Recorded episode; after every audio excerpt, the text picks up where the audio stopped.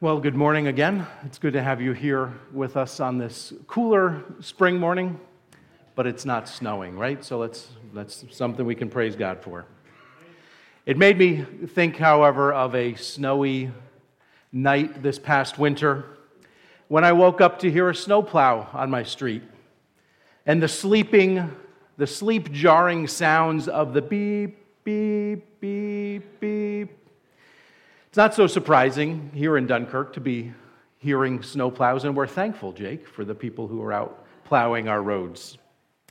But I was a little worried when the headlights were shining directly into my house, which is not at the end of the street, it's in the middle of the street. Normally the plow goes by and you kind of see the flashing lights, but this light was coming right into my window. So I got up, peeked through the blinds, and I saw my new neighbor across the street plowing his driveway somewhere around 2 in the morning. The next day, I was out shoveling and I saw my neighbor across the street. And so I walked over. And he said, I hope I didn't wake you up last night. And I probably lied and said, No, no, it was fine. It's not right to lie, but it just feels awkward to say, Why, yes, you did. That's why I'm coming to talk to you. It wasn't. I just wanted to say hi and see how he was doing. And he told me that the reason he was up plowing at 2 in the morning was he was trying to get his mind wrapped around the phone call that he had just received. His mom had just passed away. And my neighbor is just a few years older than me, and he had tears in his eyes. And we're standing out looking at the snow that we have still to shovel in our yards and he told me more about his mom. He told me that he got to visit with her and the family members were with her. And I gave him a hug and I prayed with him and I shed a tear along with him too. The reason I got to do all of those things, to have that conversation, was because I took the big step across the street and talked to my neighbor. God calls us to be his image bearers. He wants us to bring His love, His mercy, His compassion, His kindness, His justice to the ends of the earth. But not just us believers. The world says, or the word says, that we're all created in His image. So even unbelievers are taking parts of God's image, parts of His character throughout the world. Believers have the unique opportunity and the responsibility to take even more of God's character and the gospel to the ends of the world. Today, as we dive back into the book of Jonah, we'll see a stark contrast between a believer who's running from God and unbelievers who have been brought into his life. I'll give you a hint Jonah does not come out smelling roses. He's the one that looks bad, and the unbelievers look pretty good. This is one of the marks of authenticity of God's word. The heroes, the stars of the story, are portrayed exactly as they are. They're sinners, just like you and me, in need of a Savior. They have good days, they have bad days. They know what they're supposed to do, and they don't always do it. Does that sound familiar? We all struggle with that. We have God's word in our hands, and yet we still struggle to follow it, to obey Him. There's no whitewashing in the Bible, there's no virtue signaling. The people are real, and their need for God is shown clearly, every single one of them, except for our Savior, Jesus Christ. So, we're continuing our sermon series from the book of Jonah. It's called Running from God's Grace, and this will probably take us just to the beginning of uh, the summer, maybe through the end of the spring. It's a shorter series, but we're looking at one of the minor prophets. And he's not minor because he was short, but because his book was short. He had a shorter message, and it's actually a narrative. It's him telling a huge event that happened in his life and because of God's grace, he's willing to tell this story. He does not look good in the book of Jonah. If I was writing my story after finding Kevin Costner or Harrison Ford or one of those guys to play me, I would want it to make me look great. But Jonah shows us the struggles that he ran from God, that he hated his neighbors. He showed us his real self so that we could see in that our own selves and say, Yes, I have some of these problems too, and yes, I need a Savior. Throughout the narrative, we're going to see God's sovereignty, his all powerfulness, his omnipotence in full display. He controls the weather, he controls plants growing, and he controls all of the things that are going on in the world around us. So when we're afraid, when we have problems piling up, we can trust God and know that He is still in control. And if the things are getting really hard for us, it's because He wants us to face those difficulties and say, I need you. I can't do this alone. Often those things strengthen our faith, they draw us back to Him.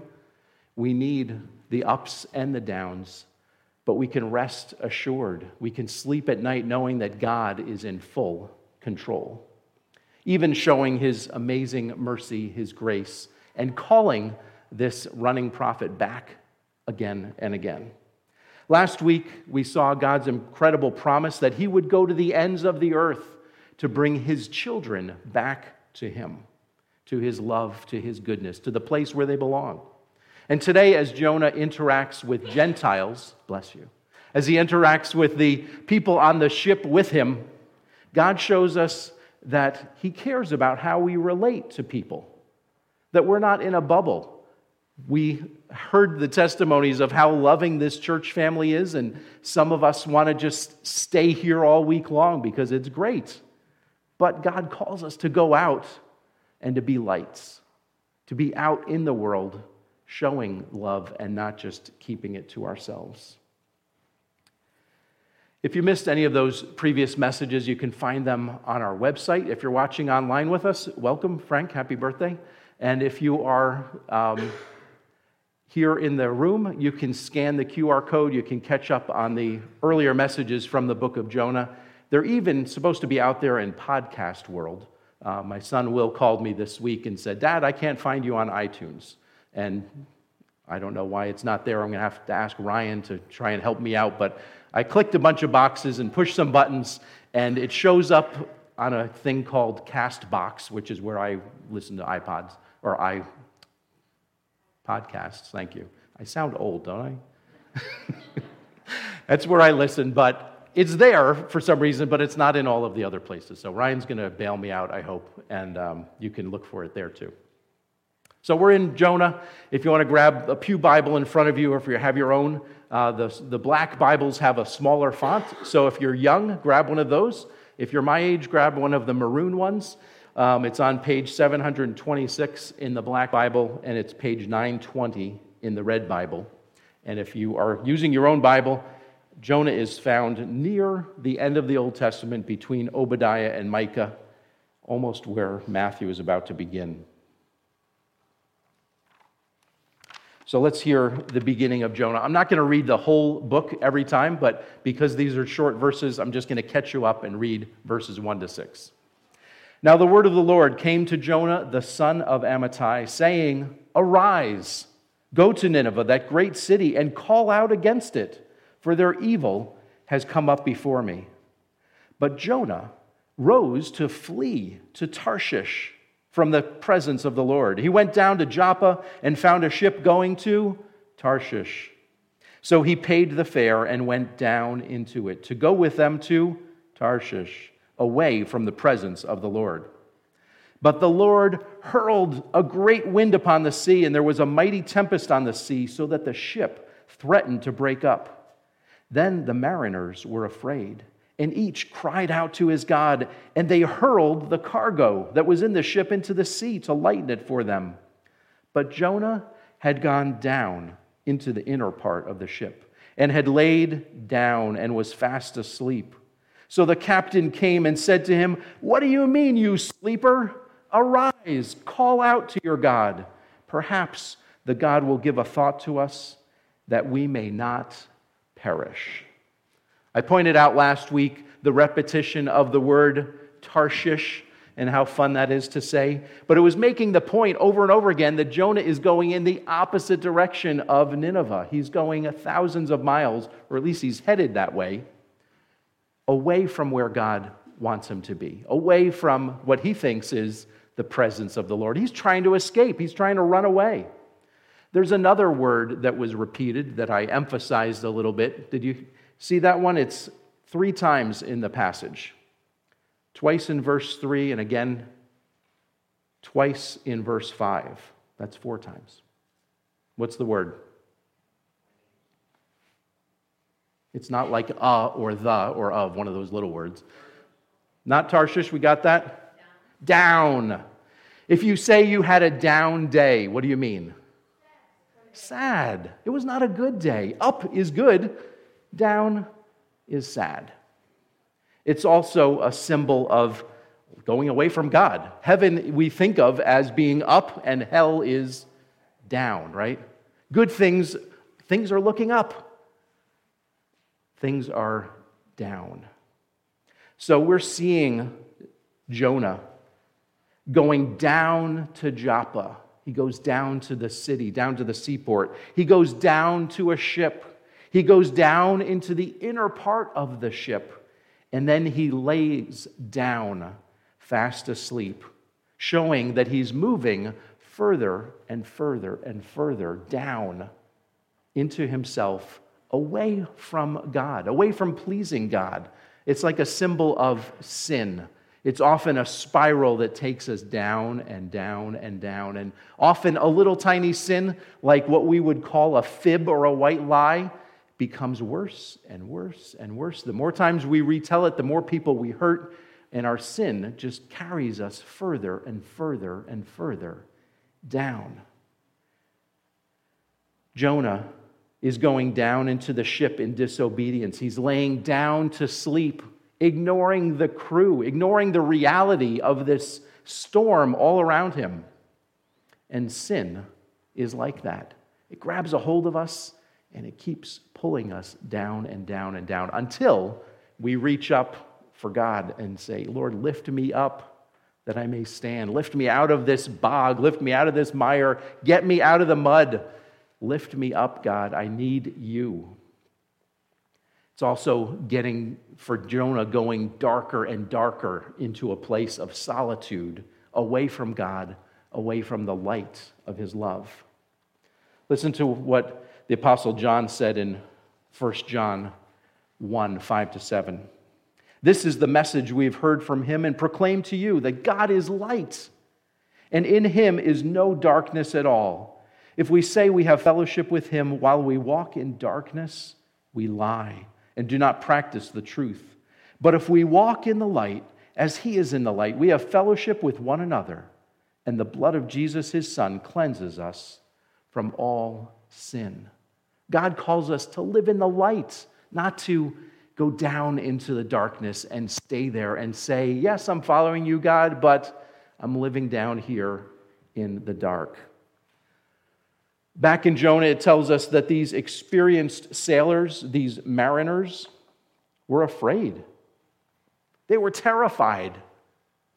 And they're crying out, each to their own gods. Often a god was a geographic entity. So if you lived in the city of Fredonia, you prayed to a certain god. If you lived in Dunkirk, you had a different god. And they had what they thought were gods of the harvest and gods of the sea and gods of the woods. And they had all these different gods that they would call out to for special purposes. But you know, if sailors are on their knees praying, that things have to be bad, right? They would just brush this off. They would be tough and say, Oh, I've seen worse. But these guys are terrified. This was a big storm.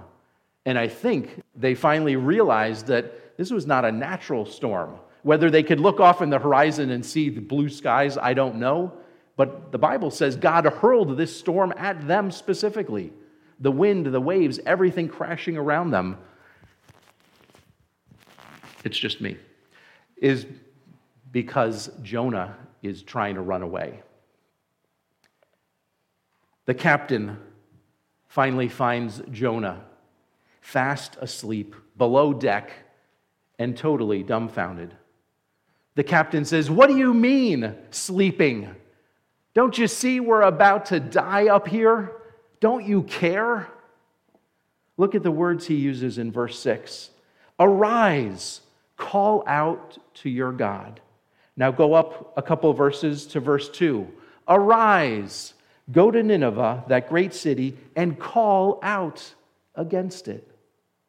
This captain is using the very words that God used to get Jonah's attention. Get up and call out to Nineveh. Go preach to them. Tell them they need to repent. And here's this unbelieving sea captain unknowingly using the exact same words Arise, Jonah, and call out to your God. Again, we see God's providence in this. And Jonah must be thinking, wait, does this guy know what God said to me? How is that possible? God made this happen. What we see in these unbelieving pagans, they're not Jewish mariners. They're probably Phoenicians, and they're traveling the Mediterranean, making their trade as they visit all these seaports and bring goods to and fro. We see that they're not narrow minded. They're not bigoted. They're not prejudiced against their Jewish passenger. They didn't blame him or disrespect his God even when later Jonah tells them who he is and who his God is, and he asks them to throw him into the sea, they're looking for everything else they could possibly do. They have compassion, they have love and care for Jonah, even though he is different from them. The people around Israel hated Israel. They heard about the great things God did, but they wanted that land just as people still do today. And they, these men, looked at Jonah and said, He's in the boat with us. We care about him. We don't want anything bad to happen to him. But here's Jonah, a prophet of the true God, the one and only God, not these fake gods that these men are praying to. Jonah, the one who doesn't care about the people of Nineveh. He doesn't care about this captain or the mariners, the crew on the ship. The same storm is impacting all of them. They're in the boat together. And Jonah could care less. Think back to 2020 when COVID was running rampant through the whole world. What were Christians doing? What were you doing? Were you showing love and compassion to your neighbors? Or were you looking for somebody to blame? Let's throw it on China. Let's throw it on the Russians. Let's find somebody to be mad at, to be angry at. Did we love the people around us who we knew were facing something so terrifying and they were so hopeless? What's going to happen next? Maybe this is how it all ends, is what we were hearing in the news, what we saw tweeted, what we saw on Facebook. Did we go out to them with a message of hope and love? Or did we just hunker down into our houses and hide from everybody? There was an opportunity then, and there still is. Every time something bad happens, instead of saying, well, they're getting what they deserved, Christians should be saying, we all deserve punishment. We all deserve God's wrath and judgment, but there's hope in Jesus Christ. I, just like you, am facing this problem, but I have hope because I know that God has a home for me and He can have a home for you too. Even though this unbelieving ship's crew, the captain, even though they were crying out to their God, Jonah showed that he could care less. He wasn't part of the community, he didn't see himself as one of them. He saw himself as a Jew, a member of God's special chosen people, and he could really care less about anybody else. When we see pain, when we see the world suffering around us, even people that we think are getting what they deserve, do we remember our own sin? Do we remember how much God forgave us and that we have a place waiting for us in heaven? All people, Scripture says, are made in the image of God. They're all loved and precious to Him. Matthew chapter 5, verses 14 to 16. This is part of the Sermon on the Mount.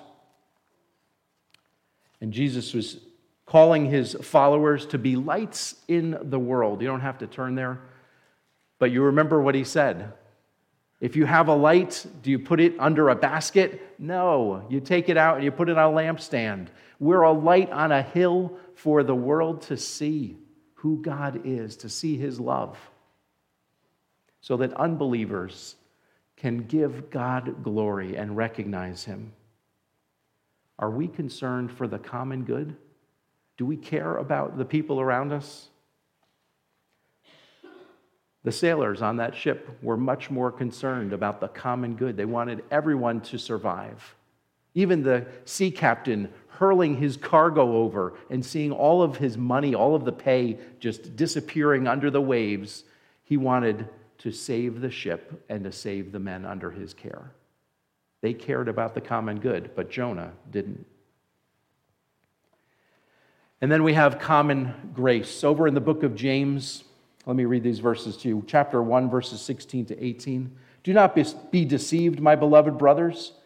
Every good gift and every perfect gift is from above, coming down from the Father of lights, with whom there is no variation or shadow due to change. Of his own will, he brought us forth by the word of truth, that we should be a kind of first fruits of his creatures. Every good gift, every good thing on earth is because of God. There's a theologic, theological concept called common grace. And that says that because we are all here on earth, because we're created in God's image, even unbelievers can experience some of God's grace. The fact that the sun rose this morning and brought light to our part of the world, and it's con- you know, going to continue to bring light around the whole globe. Whether people love God or don't, He brings light and warmth and growth. The Bible says He brings rain on the just and the unjust. I remember reading that verse and always thinking that rain was bad, right? I'm standing out there and it's raining on me, and somebody else has an umbrella and I'm getting rained on. Until I lived in the farm country of Indiana, and then I started looking at it, rain as a blessing. God brings rain to bless us, to bless us, right? We're annoyed by rain because we're not trying to grow things, most of us. But God brings rain to everyone. We see plants grow, we see animals flourishing, we have food to eat. Everyone on the earth experiences those blessings and that grace, that undeserved goodness from God. Sinners and the redeemed alike can receive these blessings. Rich read most of Psalm 145 for us earlier, but I just want to highlight a couple of those verses. Verse 9 and then 14 to 16. The Lord is good to all, and his mercy is over all that he has made. The Lord upholds all who are falling and raises up all who are bowed down. You open your hand, you satisfy the desire of every living thing. The Lord is righteous in all his ways and kind in all his works. The Lord is near to all who call on him, to all who call on him in truth. That all that's repeated over and over again is talking about the whole world, not just the righteous, not just those who are believers.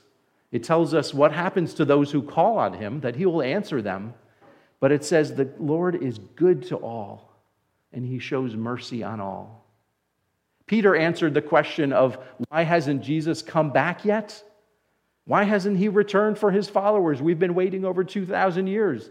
And scripture says it's because God is patient and he doesn't want to see anyone else perish that doesn't need to. He wants more and more people to hear the gospel and to be saved. That's why he's waiting. And we impatiently just want him to come back right now so we can get out of here. And God is thinking about the world and those who still need to come to him. It's in Matthew chapter 5 also where Jesus said, The sun rises for the evil and the righteous, and the rain falls on the just and the unjust. God upholds all. He provides food for every living creature. Jesus talked about that again. Even the sparrow is provided for. Even the lilies of the field, in all of their splendor, can't match the glory of God. God knows about the plants growing, the trees growing, the animals having water and food. The world receives God's blessings and grace, even though every one of us is undeserving. God is near to all who call on him. He's always available. It's just a matter of humbling ourselves and saying, I need you, God. That grace is available to everyone. But Jonah was part of the chosen nation of Israel. He's part of God's special people who were supposed to show the world how amazing God was. He had the blessing of God's law revealed directly, he had his word. And yet, Jonah was selfish and uncaring. As believers, as we receive God's common grace, sometimes we act unrighteously instead of righteously. And we see unbelievers receiving common grace and outshining believers. How many generous philanthropists and courageous, unbelieving people have done amazing things in this world, outshining believers, caring for their communities. As Christians, we should be humbled by those people and we should say, look at these great things they're doing. Sometimes they're hoping to gain God's favor. And there's an opportunity for us to share the gospel and say, nothing more that you can do will gain God's forgiveness and love. You don't have to do a single thing because Jesus did it all for you. In dying on the cross, he paid the penalty for us in our place. So, as people do great things, caring about their communities, and maybe trying to please God, we have an opportunity to share the good news. We should appreciate the work of all people, learning from them, seeing their examples. We have that in the men and women who fought for our nation, who fought to bring freedom, and many of them weren't believers, but they still cared about their neighbors. They still cared about people being rescued from oppression. Jonah was learning this lesson the hard way, and we're going to continue to see just how hard things got. He thought he was down pretty far in the hold of the ship, but he's going to go down even farther in the coming weeks. So, as we wrap up, the question on our minds could be who's my neighbor? Who am I supposed to be kind to? Who am I supposed to show this common good and common grace to? In Luke 10, a young religious leader asked Jesus, What's the most important law to follow? What do I need to do to please God? And Jesus famously answered, Love the Lord your God with all your heart, with all your soul, with all your mind, with all your strength, and love your neighbor. And the young man, maybe trying to earn points or look good in front of everybody else, says, Jesus, who's my neighbor?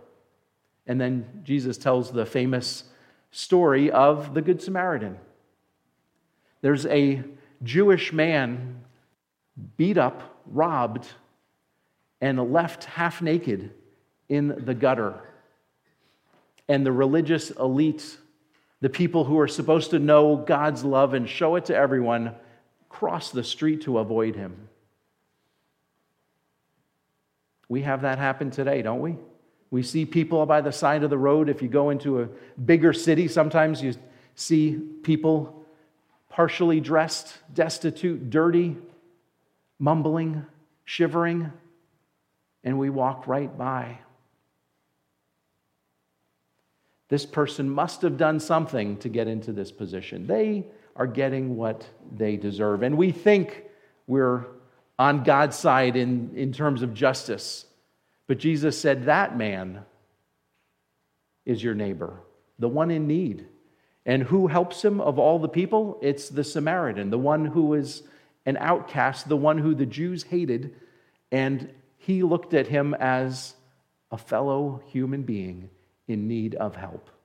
He went out of his way to pay for his help, to physically pick him up and bring him to somewhere safe, and then said, If you need anything else to care for him, I'll pay whatever it is.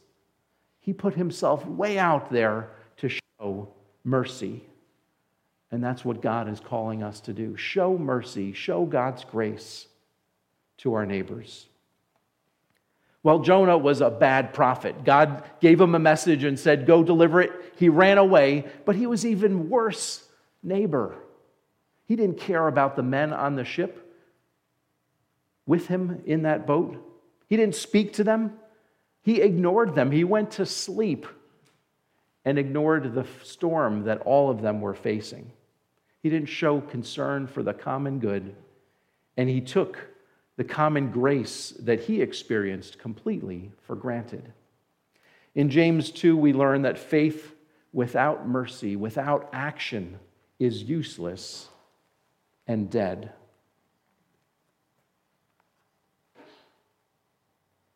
If a brother or sister is poorly clothed and lacking in daily food, and one of you says to him, Go in peace, be warmed, and be filled, without giving them the things they needed for their body. What good is that? So also, faith by itself, it does, if it does not have works, is dead. If we just give people platitudes, I'm sending you warm thoughts. Not even a prayer, but I'm just sending you good thoughts. That's useless. What is this person's need? Can I help? Praying is not useless. Praying for the person is a great thing to do. Do it with them, do it in front of them. But meet their physical needs if you can. Don't be like Jonah. Look for opportunities to demonstrate God's love and mercy to your neighbors. And who is your neighbor? Everyone that God brings into your path.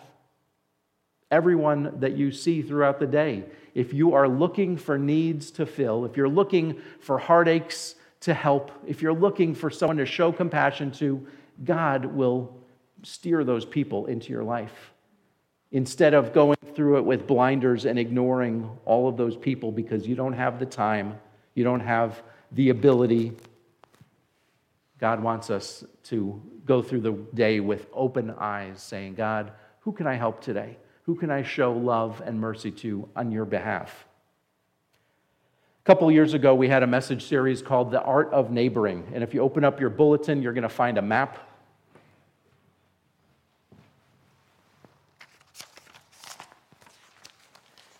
And it looks like that. Who was here a couple years ago when we talked about neighboring? Okay, less than a third. So, if you have time and you like to find podcasts, which I can't tell you where to find them, but you can find them, you can find the series on our web page. Um, if you look up today's message, there's a link there as well. It's about looking for people around you and recognizing who your neighbors are. And the starting point is to literally know who your neighbors are. This is you in the middle. Who's the person across from you? Who's the person next to you? What's their name? What are their names? What are their dogs' names? What are their kids' names? What do they do for a living? Get to know them and see how you can love them. And if you hang this on your refrigerator, you can have the fun of filling in the names and filling in the blanks. Some of you live in more rural places, so it might be a mile down the road, but there are still neighbors around you. So fill this out, put it on your fridge, and start praying for some opportunities to love your neighbor. Grace called me super excited because they're getting ready to move into their new house. Grace is my daughter, who is very shy and doesn't like walking up to strangers, but she said, Dad, guess what I did? I met a new neighbor and I know his name. She was so excited. I said, Oh, you have to go download the map so you, can, you and Nathan can start mapping out your neighborhood and getting to know the people around you. It's never too late. Even if you've seen these people for 20 years and you still don't know your name, their names, walk up to them and say, Hi, I'm, fill in your name. I've been your neighbor and I don't know your name. Just start with that. But for newlyweds, borrowing things is a great way to get to know your neighbors. When we were out there, we borrowed an air compressor from, I think, Bob across the street. And he was so gracious to let us use his air compressor for a couple days. Then you can bring over the banana bread or whatever else you want to do to show them love. But pay attention to your neighbors, love them, look out for them, care for them. Now that it's spring and we're not running to and from our cars with being outside as little as possible, there are more opportunities to get to know the people around you. Get your kids involved. Most of them are not in the room right now, but they are usually fearless when it comes to introducing themselves, and you can take them with you and uh, get to know some of your neighbors that way. So, as we wrap up this morning, I want to leave time for coffee and time for you to get to our Sunday school classes. Are you like Jonah? Do you hide from your neighbors? Could you care less about the things they're going through? Or do you see them and say, they're getting the judgment that they deserve? Scripture is true that God is just and that all sin will be punished. But in your case, Jesus was punished on your behalf. Jesus died for you. If you trust him as your Savior, all of that that you have done and that you may ever do has been paid for by Jesus Christ.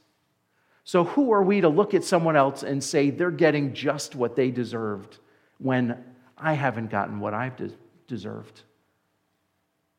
Not only is justice meted out here on earth, but for eternity, we can spend it in heaven with God, or we can spend it separated from Him in hell for eternity. And that's where you go down, down, down, further and further into darkness, further into sin, further away from everything that is good. Some people look at the world around them and say, This must be hell. This is terrible. Imagine if God removed that common good and those common graces from the world.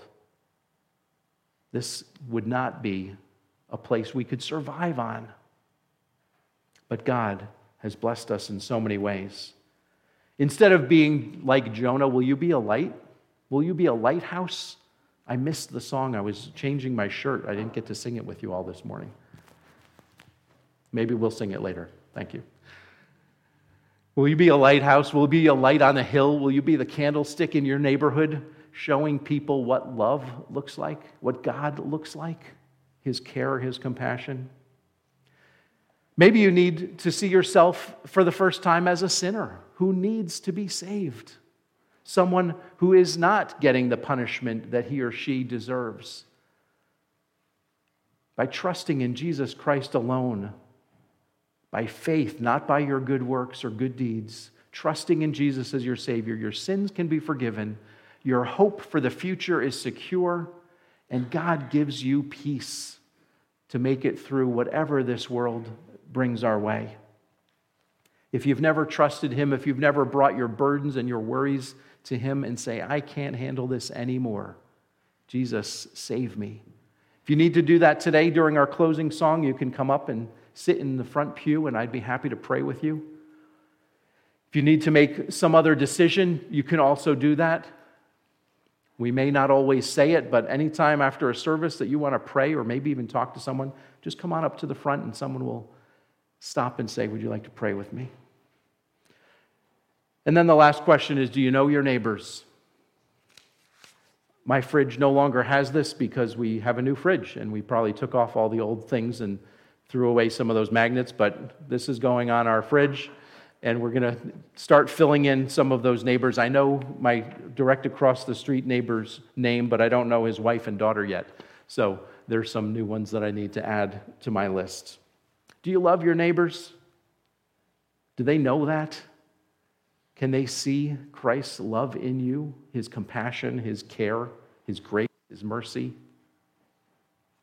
Do they know love because God loves you because you've shown it. Fill in the map, see how many people you can add to yours, and then start praying for them and pray for opportunities. It might be even borrowing something just to get to know them. Give it back on time, give it back in better condition than you got it in. Don't be a bad neighbor. That's the beginning of all of this is be a good neighbor, right? Don't let your leaves or other things go on your neighbor's lawn. Love them in the name of Jesus Christ and see what God can do. He'll do great things. Mark's going to come. We're going to sing a final song, and let me pray with you. Heavenly Father, thank you so much for this amazing day to hear the testimonies, to hear how you worked in the lives of Deb and Gail and Donna. Lord, thank you for saving them and for their desire to live for you. And I just pray, Lord, that their testimonies would impact many people who heard them today. Lord, help us to love our neighbors, to show compassion, to show your mercy and grace, and to recognize just how much you've done for us. Help us look for opportunities to do for others, to care for them as you care for us.